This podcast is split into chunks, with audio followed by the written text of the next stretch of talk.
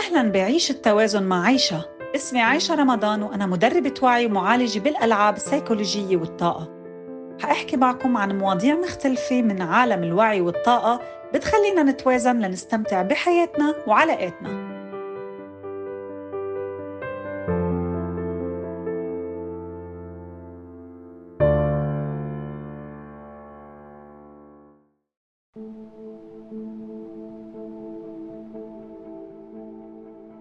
إذا قلت لكم بكل بساطة إنه فيكم تحصلوا على كل شيء بدكم إياه بالحياة.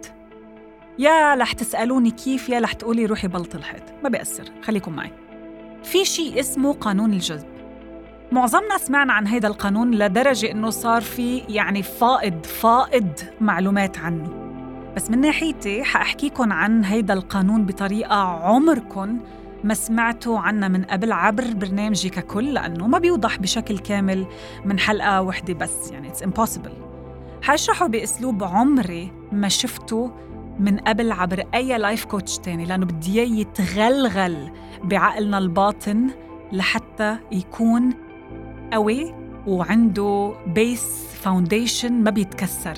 وحيكون مبني على تطبيقاتي أنا الشخصية. حنبلش نشوف كيف أفكارنا بتشتغل واللي هي فعليا مثل السحر. مثلا كتير أوقات بنكون عم نفكر بشي وفجأة بيطلع هيدا الشي بوجهنا هل بتعتقدوا إنه هيدي صدفة؟ أكيد لا. تخاطر يا ترى؟ ممكن. بس منا صدفة. لأنه كل التجارب يلي عم نمرق فيها هي نتيجة أفكارنا. ومستقبلنا بكل بساطة هو نتيجة لتفكيرنا الحالي. هاي ال current moment نحن هلأ كل لحظة عم نزرع فيها شيء عم نزرع فيها بذرة. Eventually حتكبر هاي البذرة لحتى تصير شجرة عم تعطينا يا إما شيء مضروب يا إما شيء طيب لحتى ناكله. هذا الحكي كله فينا نختصره بجملة اللي هي المثل يجذب المثل. like attracts like يعني نحن قادرين نكون بالضبط مثل المغناطيس ونجذب لحياتنا كل شيء منفكر فيه بعقلنا الباطن. وبعدين مننقله لعقلنا الواعي. هلا إذا بدنا نحكي عن قانون الجذب كمعادلة يعني فورمولا فهو اطلب آمن واستقبل ask believe receive. الطلب اللي بدنا إياه أسهل بكتير من الاستقبال وخاصة لما نكون عارفين بالضبط شو هو اللي بدنا إياه. هلا وين العرقة اللي بتصير؟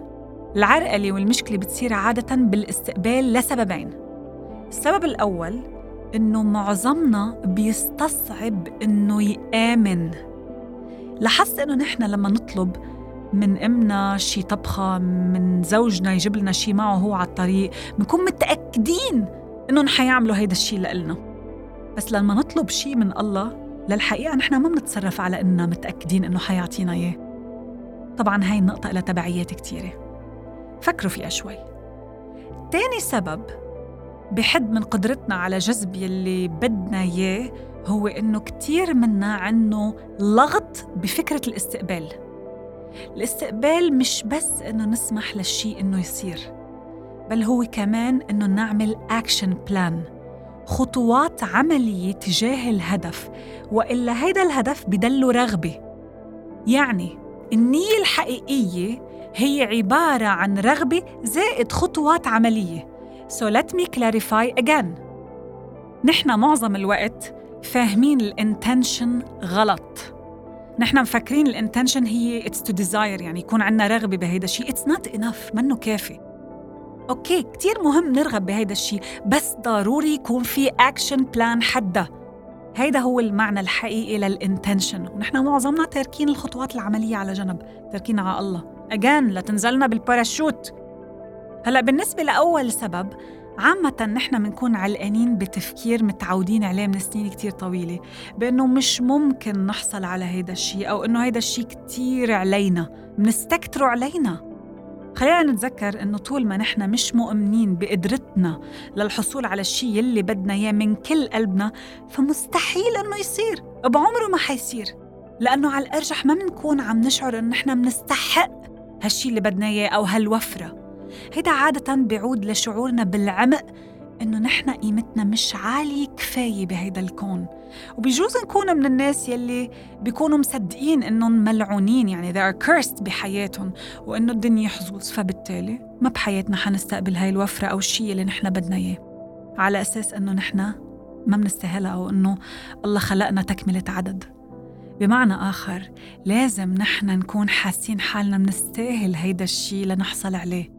ليه ما منستاهل هيدا الشيء أو ليه منشعر إنه نحن ما منستاهله بيرجع لأمور من الوعي الجمعي كم مرة شفنا شخص معنا بالشغل أخذ بروموشن ترقية أو مسمى وظيفي أو أي شيء يعني مسمى وظيفي أعلى وهذا الشخص بنظرنا عفوا على الكلمة يعني ممكن نعتبره غير مؤهل أبدا كيف أخذ لهي البروموشن؟ يا عمي كيف؟ منشوف كتير هيك منشوف كتير هيك أمثلة منشوفها كتير بشركات كتير كبيرة تكرار هيدا المثل بكتير من الشركات كسر احتمالية الحظ وبغض النظر عن كيف بالنهاية تم الموضوع أو تمت هاي الترقية الشخص يلي أخدها بيكون بالعمق تبعه عنده استحقاق عالي هو بيشعر إنه بيستحقها. فبالتالي واقعه حيعكس له هاي القناعة ديروا بالكم لكل كلمة قلتها بخصوص هيدا الموضوع. السبب الثاني لعدم حصولنا على الوفرة أو الشيء اللي منتمناه بيعود لأنه عقلنا الباطن مش اللي هلأ عم بحكي معه ويحكي معكم هيدا عقلنا الواعي اللي عم بفكر واللي يحلل. عقلنا الباطن موضوع تاني. أنا عم بحكي عن المكان يلي عم تترسخ بقلبه بعمقه أفكار عم تأثر على مجريات حياتي. بيكون هو هونيك في عنده إيمان بأنه إذا جذبنا أو حصلنا على هالوفرة حيصير في عنا مسؤولية كتير كبيرة واللي هو يمكن نحن ما بدنا إياه أصلا لأنه منكون رابطينه بمعنى تاني مش حلو. يعني بيكون في كونتيشن لمعنى تاني منه كتير حلو. في مرة عملت جلسة ل آه، جلسة علاجية لاثنين متزوجين. ما عندهم أي مشكلة بيولوجية بجسمهم بس ما عم يعرفوا يجيبوا أولاد. راحوا عند كل الدكاترة وما عم يعرفوا يلاقوا سبب منطقي فيزيكال ليه ما عم بيجيبوا أولاد. لما عملنا هاي الجلسة ودخلنا بالعقل الباطن المفاجأة كانت إنه كل الجلسة كل الجلسة وهن عم بيكرروا إنه الأولاد مسؤولية. بالتالي الشخص اللي عنده مسؤولية ما بيكون سعيد بحياته. هيدي هي الفكرة اللي كانت عم تطلع منهم كل الجلسة بدون ما ينتبهوا. طب هدول من وين رح يجيهم ولاد؟ كيف حياتهم حتكون سعيدة إذا إجاهم ولاد؟ فهني بدون ما ينتبهوا كانوا عم بيقولوا للكون إنه نحن ما بدنا ولاد لأنه حيكونوا مسؤولية حتخلينا نكون تعسى بحياتنا صفى هون لازم يتصالحوا مع هيدا المعتقد لازم يكسروه إذا مريح لإلهم خلص خلوه يكونوا واعيين لإله بس إذا عم بيعيقكم من إنه تحصلوا على الشيء اللي أنتم عن جد رغبانين فيه بدكم تكسروا لهذا المعتقد. هاي الأسباب للأسف بتحدي كتير من عالمنا المادي. حنحكي كتير عنها بالمستقبل. لوقتها خلينا نتعلم إنه التجلي فعليا بيتحقق لما ذبذبات مشاعرنا تكون متوافقة مع ذبذبات الأشياء اللي نحن بدنا إياها بحياتنا. مثلا الوفرة المادية إلى ذبذبات عالية فلازم نوصل لهي الذبذبات قبل ما تتجلى هاي الوفرة بحياتنا الملموسة يعني قبل ما ترانسميوتس قبل ما شوفها بشكل واقعي. بمعنى آخر لما نكون عم نعمل الأشياء اللي بتشعرنا بالحب والبهجة ولما نكون عم نستمتع بأبسط الأشياء بحياتنا الأخبار الحلوة بتضلها تجي بتصير مثل ال domino effect بكل سهولة كل الوقت بدون أي جهد. طبعا هيدا ما بيعني إنه ما حيكون في أخبار سيئة لأنه الكون مبني على التوازن. ولكن الأخبار الحلوة بتصير أكثر وأثر الأخبار السيئة يلي حتضلها تجي عادي لأنه هي جزء من الحياة حيكون علينا كتير أقل وما حيوقعنا بالأرض. حأعطي تمرين لحتى يصير الموضوع عملي أكثر حنكتب لايحة بكل الأشياء اللي بتشعرنا بالبهجة وبتسعدنا لحتى بأي لحظة منحس إنه نحن we are down ومش كتير تمام بنرجع لهي القائمة. بنختار أي نقطة منها ومنغير مزاجنا فورا. هلأ أنا بنصح إنه هاي اللائحة على الأقل تكون مكونة من 100 نقطة. في ناس أنا بطلب منها يعم... منهم يعملوها 200 نقطة. حتستغربوا قديش في أشياء عملية وسهلة لحتى تعملوها وبتجيب لكم البهجة. لما نكون معظم الوقت عم نعمل مش عم نتخيل عم نعمل إشياء فعلا بتشعرنا بالبهجة الانعكاس يلي رح نشوفه من خلال هيدا الكون حيكون ظروف كلها بهجة ورسالتنا للكون حتكون إنه نحن بنعمل كل يلي منحبه والأشياء اللي فعلا بتخلينا نكون مبسوطين. أحسن ما نكون عم ننكد على حالنا وبالنهاية ما في صوت أعلى من صوت الأفعال. أما بالنسبة للسبب الثاني يلي بيعرقلنا وصولنا وحصولنا وصولنا للهدف وحصولنا على الشيء اللي بدنا إياه هو إنه لما منطلب الشيء ما بنتحرك تجاهه لأنه هي الفكرة مثلها مثل البذرة يلي منزرعها ومننطرها لتكبر. لازم على طول نكون عم نرويها حب ومي مثلها مثل الشجرة اللي لازم نرويها هاي الحب والمي ونعطيها الرعاية لحتى تكبر وتزهر. خلينا نقول إنه بلشنا نطبق موضوع ask believe receive وما مشي الحال. لأنه جدا يعني احتمال كتير كبير إنه ما يمشي الحال. شو بيكون عم بيصير؟ شو برأيكم بيكون عم بيصير لما الأمور ما تزبط؟ دغري بدنا نروح ونقول هيدا كله خرافات؟ طولوا بالكم شوي. أنا عم لكم هاي أمور عم تزبط مع ملايين الناس. قانون الجذب منه يعني منه مخفي عن البشر. معروف.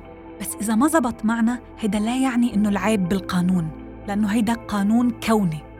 هيدا فقط بيعني إنه نحن منكون عملنا أشياء عملت ردة فعل عكسية. هالبذرة هي يلي ناطرتنا لحتى نرويها مش العكس.